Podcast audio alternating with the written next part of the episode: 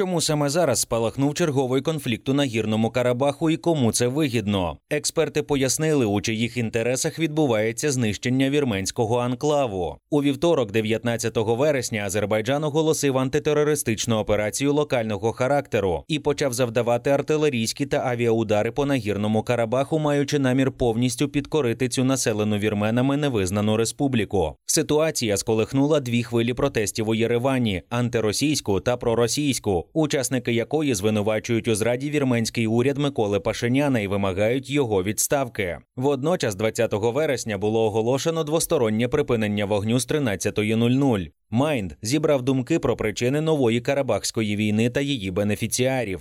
Чому бої у нагірному Карабаху спалахнули саме зараз? Азербайджан почав бомбити вірменський анклав під час перебування американських військових на території Вірменії одразу після того, як дипломати США на чолі з держсекретарем Ентоні Блінкеном умовили Баку розблокувати Лачинський коридор. Цю єдину дорогу, що з'єднує Вірменію з нагірним Карабахом, Азербайджан кілька місяців перекривав під приводом запобігання незаконному перевезенню живої сили, зброї та мін. Бойові дії спровокував Кремль, невдоволений зближенням Вірменії зі США. Таку думку висловив експерт Вашингтонського фонду близькосхідної істини Джозеф Епштейн, на думку якого наступним кроком РФ може стати роздача російських паспортів мешканцям вірменського анклаву. Таймлайн операції було добре продумано. Обстріл розпочався через день після відкриття двох гуманітарних маршрутів, які ведуть до анклаву з Вірменії та Азербайджану. Населення нагірного Карабаху, як стверджували його проросійські лідери, вмирало з голоду, як євреї у гетто. Це порівняння обурювало рабинів у Євросоюзі та сильно псувало імідж Баку. Відкриття доріг, одну з яких блокували вірмени, розв'язало цю проблему. Тому потрібно створити нову. Цитує Джозефа Епштейна, ізраїльське видання i24 News.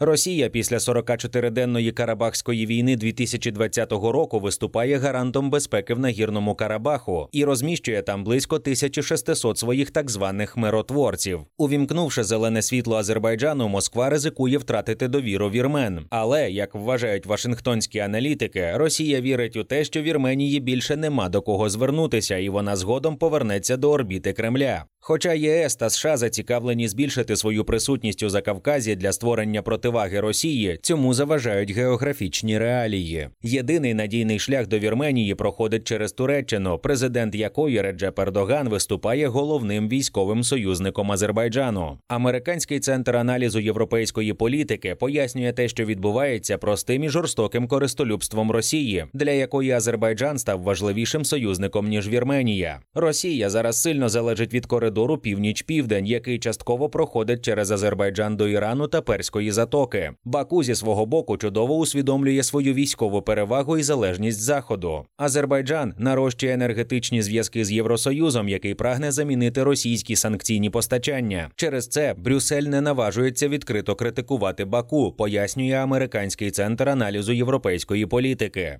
Чому Нікола Пашиняна звинувачують у тому, що трапилося?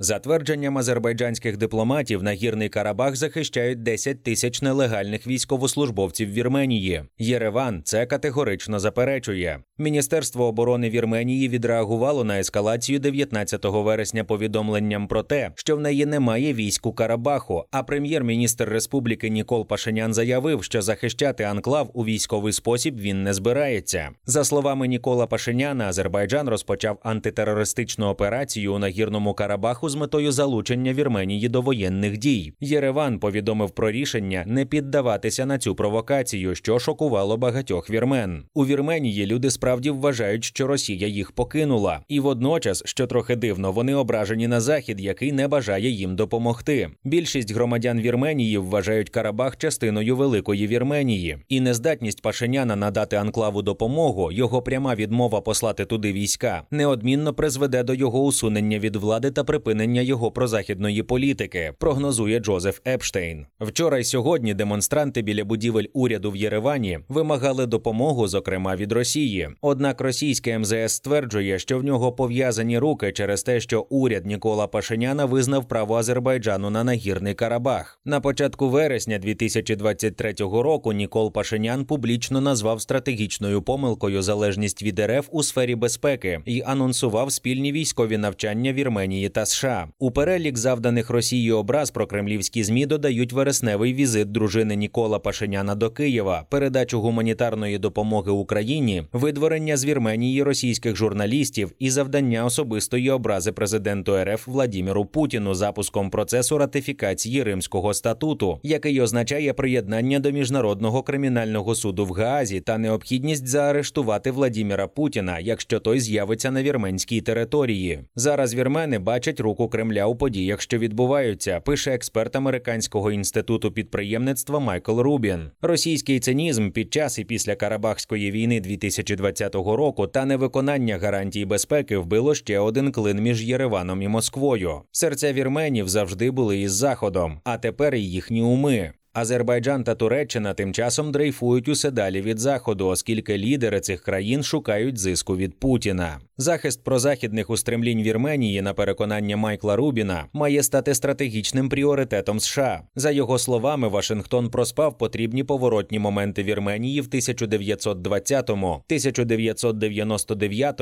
і 2020 роках, внаслідок чого країну, яка бажала партнерства із Заходом, проросійські сили перетворили на служницю Москви. Американський уряд Джо Байдена не повинен повторити ту саму помилку в четверте.